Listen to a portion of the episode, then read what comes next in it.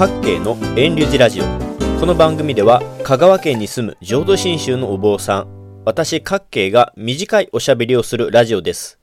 2021年4月13日の今回は仏の座をテーマにして雑談していきます。4月も半ば近くになりふと春の七草が何だったかなと思い出したくなりました。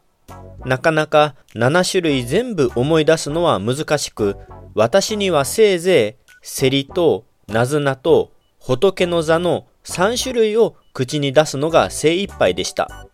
ちなみに、あとの4種類は、鈴名、鈴代、五行、箱べらだそうです。私はお坊さんですので、仏の座はすぐにパッと言えるのですが、それ以外はなかなか思い出せないこともあります。もっと言えば、春の七草といえば、こんな桜の散った4月に思い出すものではなく、正月1月の7日や15日頃くらいに新しく出てきた若菜を食べるのが春の七草の風習ですよね。でも、なかなか1月に春の七草を考えるのは私には難しく、この4月になって七草の花が咲く時期に春の七草って何だったかなと思い出してしまいます。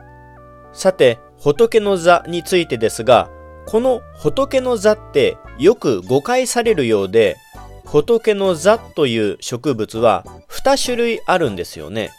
3月4月頃から紫色の花を咲かせるのを仏の座という人もいますよね。でも春の七草の仏の座は黄色の花を咲かせる別の植物です。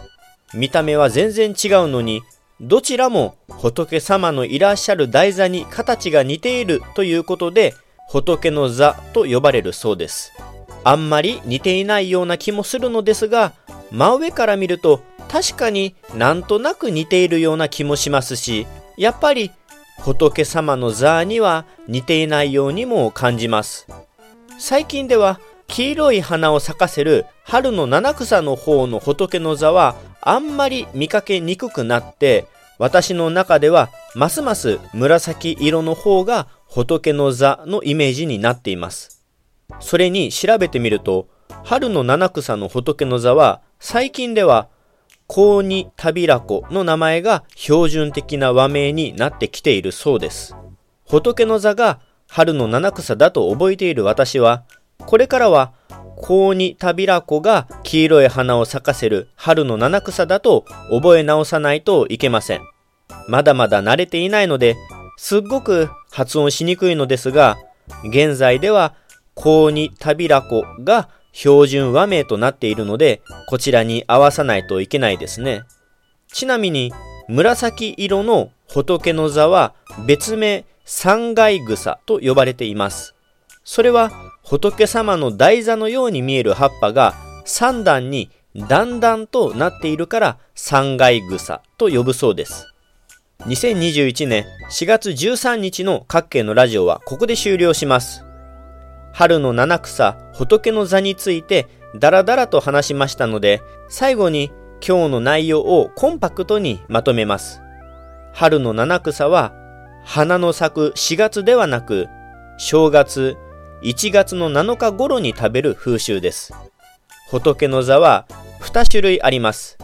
黄色い花を咲かせる春の七草の仏の座は、現在では高二タビラコが標準和名となっています。それでは来週もまた聞いてくださいな。ポッドキャストでも配信していますので、iTunes などでレビュー、評価、登録してくれたら嬉しいです。遠流寺各系ブログも続けているので、興味のある方はぜひご覧ください。最後に雑談の余談ですが、私の寺は遠隆寺と言います。私は以前、全国に遠隆寺がどれだけあるか調べてブログでまとめたところ、遠隆寺という寺は27か寺あるのが分かりました。その中で愛知県に信州大谷派の遠隆寺があるんですが、その寺の名称の由来は薬師如来の円、丸い竜の座、台座にちなんで円龍寺と名付けたそうです。以上、仏様の台座、竜座に関する余談でした。